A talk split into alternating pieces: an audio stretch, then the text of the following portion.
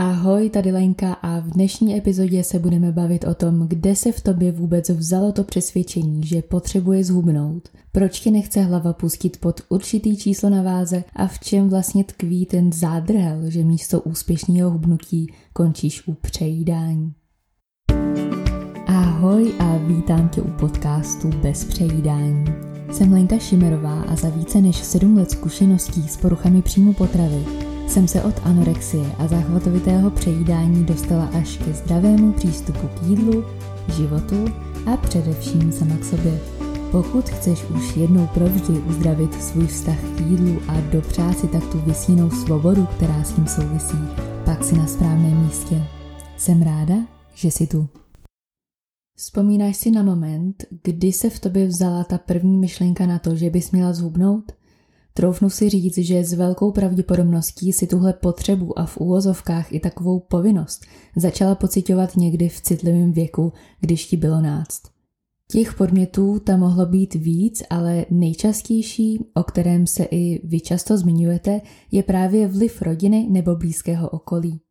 Někdo si mohl projít i šikanou, jenom kvůli tomu, že měl v dětství pár kilo nahoře, anebo se tahle potřeba být hubenější mohla zrodit úplně nevinně. Ať už poznámkami ze strany rodiny typu je, no tak konečně se z tebe začíná stávat ženská a už nejseš takový vyžle, nebo třeba je vidět, že se na tom táboře měla dobře, když vidím ty tvý tvářičky. Další kapitolou je chování nejbližší, který pozorujeme a když vyrůstáme v prostředí, ve kterém je normální držet diety a řešit vzhled ostatní, pojmeme to v dospělosti za úplný standard. Já osobně jsem třeba v životě nezaslechla jedinou rýpavou poznámku na moji váhu nebo na vzhled, ale doma bylo normální držet před dovolenou třeba dietu a taky bylo běžný komentovat cizí hmotnost. A ne nějak jako ve zlým, ale dám ti teď příklad, co mám na mysli. Naši třeba přišli z náštěvy domů a já se zeptala, no a tak jak třeba, no to je jedno, třeba Verča, jak se má? A místo odpovědi, jak se má, nejdřív automaticky přiletělo, no hele jako, víš co, od minula zase hrozně přibrala, je mladá, měla by s tím prostě jako něco dělat, tohle už není zdravý. A teď je úplně jedno, jestli to zdraví bylo nebo nebylo, ale jde mi o ten fakt, že místo toho, aby se primárně řešilo, jak se ten člověk vlastně má, jestli je v životě spokojený eh, a jak se třeba cítí, přišel komentář na jeho váhu a na vzhled. A pak si z toho samozřejmě vezme, že je to vlastně to hlavní, kolik člověk váží a jak vypadá, ale v nějakým útlým věku ti to ještě jako necvakne, že ten člověk může mít nadváhu, protože trpí třeba depresí, nebo protože ztratil někoho blízkého a tak se chlácholí jídlem. Ty naopak nabiješ dojmu, že je potřeba být za všech okolností pěkná a vážit tak akorát, aby tě okolí přijímalo, abys někam patřila a abys moc nevyčuhovala. Další příklad úplně rádoby nevinného ovlivnění může být ten, když vidíš jako děcko tvůj největší vzor, v mém případě to byla mamka, jak se kouká do zrcadla a neustále komentuje svoje tělo s tím, že by mohlo být ještě víc pevný a štíhlejší.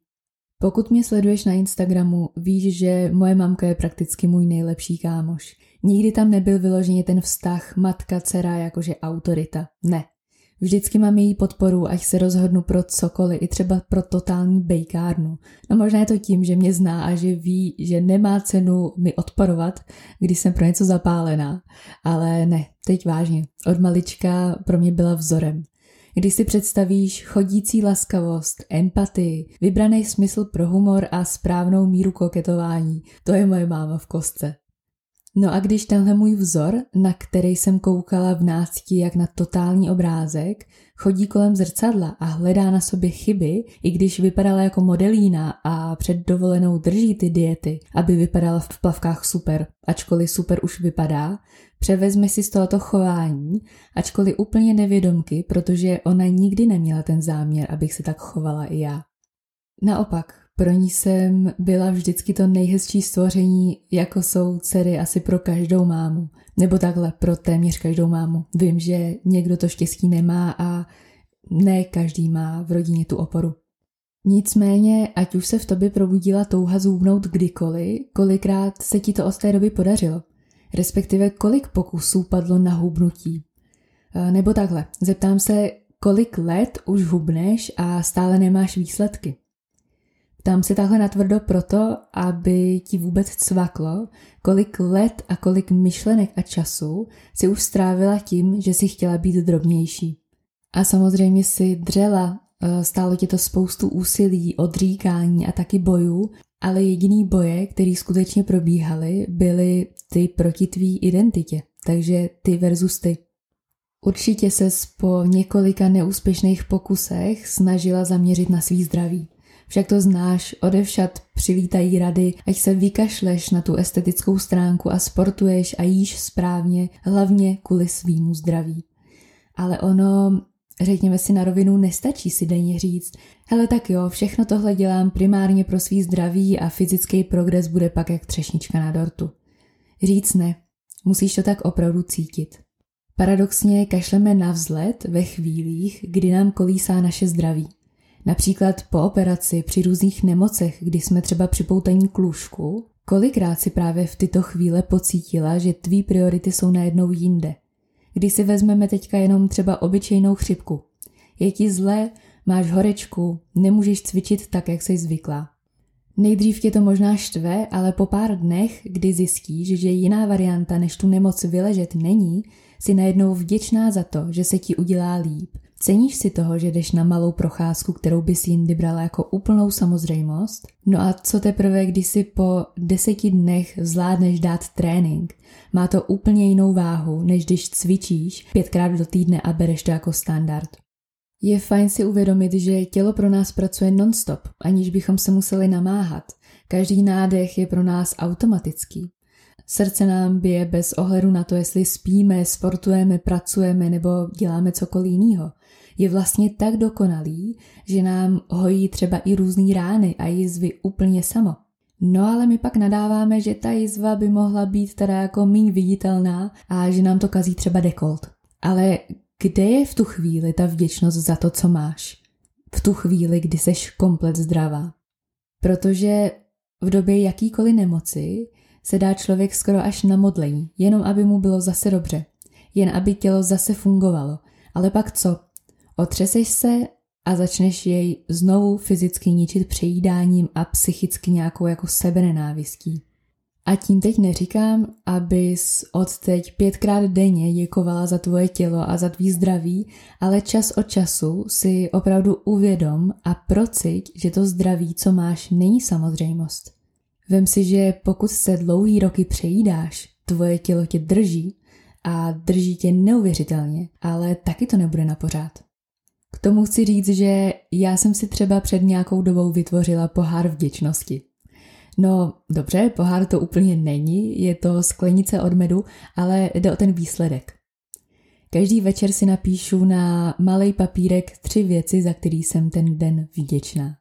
Někdy jde opravdu o malé věci, které beru jako samozřejmost, ale oni tou samozřejmostí pro lidi na celé planetě vlastně nejsou. Teď mluvím o věcech, jako je například to, že mi teče teplá voda, nebo že mi teče pitná voda z kohoutku, že pro ní nemusím chodit kilometry někam do studny. Každý jeden den jsem vděčná za něco jiného a i když třeba cestuju a jsem mimo domov, papírek do poháru nehodím, ale před spaním si alespoň povím, eh, za co cítím tu vděčnost. A teď nejde o to, že si vyhradím minutu, něco vymyslím pro ten dobrý pocit a řeknu si, jo, tak jsem vděčná za domov a tečka. Snaž se opravdu to procítit. Navnímej to, že všechno, co máš, není jasná věc. Pokud máš třeba fakt špatný den, kdy se přejedla a proklínáš všechno, co můžeš, tak stále můžeš být vděčná za to, že tě třeba tvoje tělo drží a že je stále zdravý. Nebo že máš ten komfort, kdy si po přejedení můžeš napustit vanu nebo zapálit svíčku a jen tak ležet, kdy se ti nic nechce. Vždycky najdeš něco. Tak a teďka už k tématu hubnutí a tvoje hlava. Nejdřív by mě zajímalo, jestli vážně potřebuješ být hubenější. Jestli opravdu nejsi v té formě. Častokrát jsme natolik sebekritické, že ani nevidíme, že vlastně vypadáme dobře. Důkazem toho jsou staré fotky. Určitě si vzpomínáš na období, kdy si chtěla urputně hubnout a teď se koukneš na fotky a říkáš si, Ty jo, to jsem byla kost. Co bych za to teďka dala vypadat jako tenkrát? Vůbec jsem si toho nevážila. No a vem si, že za deset let se třeba koukneš na fotku z dneška a budeš si říkat úplně to samý, protože se neustále vidíš přes ten filtr, ve kterém je pořád prostor na zlepšení. No a pozor, prostor na zlepšení je všude, to je jasný, ale je rozdíl, když chceš něco zlepšovat z nenávisti, nebo proto, že máš ráda svůj progres a život bereš jako takovou nekonečnou cestu progresu a taky pádu. Jelikož nic není konstantní, ani hubnutí, ani nabírání svalů, ani spokojenost nebo úspěch. Všechno je to proložený i opakem a je to potřeba tohleto všechno brát jako takovou hru a plně to respektovat. A hlavně nebát se toho, že když se mi teda teďka daří, tak je jenom otázkou času, kdy zase spadnu na hubu. To je život. Nic netrvá věčně, ale věčná může být tvoje nová identita, kterou si vytvoříš. Zpátky k tomu hubnutí na konkrétní číslo, ať neodbíhám. Stalo se ti někdy, že jsi měla cíl například vážit pod 60 kg, ale na těch 60 ti najednou cvakla hlava a řekla jsi, no tak už tam skoro jsem, tak já si teda na chvilku dopřeju a pak to dotáhnu. Jenže spak to dotáhnu byl najednou vlek více dní, kdy jídlo opět ovládalo tebe. Ty si ho tak začala mít mimo kontrolu a přibrala si dalších pět kilo, takhle těsně před tvým cílem. Můžou proto být dva důvody. První, kdy má tvoje hlava spojenou určitou váhu s hladověním, únavou a trápením se a tak dělá všechno proto, jenom aby ses opět nedostala do starých kolejí. No a pak druhý, kdy to nedotáhneš proto, že je to vlastně krok do neznáma. Ty nevíš, jaký je to cítit se štíhla, svobodná, se zdravým přístupem k jídlu a ačkoliv se ti to nezdá, eh, i když je to ten pozitivní výstup z tvý rutiny, pořád je to vlastně výstup. No a ty máš ráda tu rutinu, tu jistotu toho, že ty víš, co tě čeká po přejedení. Vybudovala jsi prakticky tak silný zvyk, že si tvůj mozek myslí, že se jedná o věc, která je třeba potřeba pro tvý přežití. Nehledě na to, že když si najednou dáš všechno to sladký, slaný a zakázaný tučný, dopamínek nám roste a ty se cítíš výborně, ačkoliv jenom na chvilku. Otázkou teď je, jestli je pro tebe vážně to číslo na váze tak stěžejní. Já se upřímně spoustu let nevážila, protože váha se samozřejmě hýbe v závislosti na náš trénink, cyklus nebo třeba spánkový či pitný režim. Tím pádem to pro mě nebyla nějak jako zásadní informace. Nicméně potom, co jsem začala spolupracovat s mým mentorem, eh, řekl mi, ať se každý den vážím, protože je potřeba vytvořit si nový zvyk. Chvilku jsem tak jako koukala, ale pak jsem si řekla, že no tak jako OK, šla jsem si koupit tu váhu a začala jsem se každý ráno vážit. A v tu chvíli jsem to začala brát jako vytvoření nového zvyku a ne jako ukazatel toho, jestli se mi daří a jestli dělám dost. Vážím se dodnes, vytvoření zvyku se povedlo a musím říct, že je vlastně celkem zajímavý pozorovat, jak se váha mění v závislosti na mnoha faktorech. Ale cíl ve smyslu, až budu vážit 55, pak budu spokojená, si nedávám. Spokojená jsem. A je na čem pracovat, abych se cítila třeba ve větší formě teď po operaci? No je, ale trestám se za to dopředu, že jsem v důsledku operace třeba přišla o nějaký ten sval a moje kondička je horší než před měsícem? Na co? Jsem zkrátka na cestě. Na stejné cestě, jako seš ty. Ne na nějaký special. Protože spousta lidí má pocit, že ženy, kterým se podařilo uzdravit se z poruch příjmu potravy, mají ten život nějakým způsobem jednodušší, nebo mají třeba jako větší vůli, mají k tomu předpoklady, nebo spolkli nějakou zázračnou pilulku. Ale povím ti rovnou, kdyby nějaká taková pilulka byla, už dávno na tom tady někdo má tak obrovský biznis a mastí si kapsu, že nevíš. Ale teď zpátky k váze. Pokud máš cíl, dejme tomu 58 kg, tak co pak? Až budeš vážit 58, tak pak budeš sebevědomá? Až potom, co dosáhneš tohohle čísla, začneš si sama sebe vážit? Um, mám na to jednoslovnou odpověď. Bullshit. Je to kravina. Pokud si nevážíš sama sebe teď, nebudeš si sama sebe vážit ani tehdy, když budeš na svý vysněný váze. Jo, možná se budeš cítit líp, možná máš pocit, že budeš sebevědomější, ale tudy cesta nevede. Nehledě na to, že z největší pravděpodobností toho čísla na váze nikdy nedosáhneš, když o sobě budeš mít špatný mínění. Možná si říkáš, ale já fakt jako potřebuju zhubnout pár kilo, protože se pak budu cítit líp a mám teď třeba lehkou nadváhu. No a třeba jo, možná by tvýmu zdraví opravdu prospělo mít pár kilo dole. Ale co je tak špatný na tom přijmout ten aktuální bod, ve kterém si teď? Opravdu si tak neschopná, když si doteď nevzádla vypustit přejídání svýho života? No nejsi. Vytvořila jsi za ty roky zvyk, vytvořila jsi identitu, možná si tak dlouho potlačovala emoce, až si došla k absolutní apatii a na základě toho se točíš v tomhle začarovaném kruhu. Teď si prosím představ, klidně si zavři oči, co bys dělala, kdybys už byla ženou, která má zdravý přístup k jídlu a sama k sobě. Nechala by si z rutiny, který máš teď. Jak by se stravovala, kdybys už měla tu vysněnou postavu, ve které by se cítila dobře? A co bys v životě změnila, kdybys už byla tou sebevědomou ženou? Tím vším se chci zeptat, v čem by byl tvůj život jiný, než je teď. Protože není jiná cesta, než se stát tou osobou, kterou chceš být a pak přijdou i ty výsledky. Naopak to nejde, ani žádný zkratky k tomu nejsou. Jednoduše si schrň odpovědi na tyhle otázky a začni se tak podle toho chovat. No, já věřím, že jsem ti dneska vyústila důlek do hlavy, tak akorát. A když dnešní epizodu schrnu, popřemýšlej, kde se v tobě vzala ta touha být hubenější.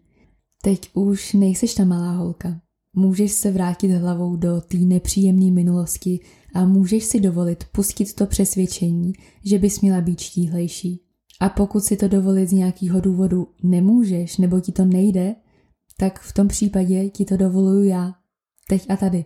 Jestli potřebuješ, procít znovu všechny pocity, klidně si je i napiš na papír a pak je zmuchlej, ať už reálně nebo ve tvý hlavě a pusť všechna tahle přesvědčení, který původně nejsou ani tvoje.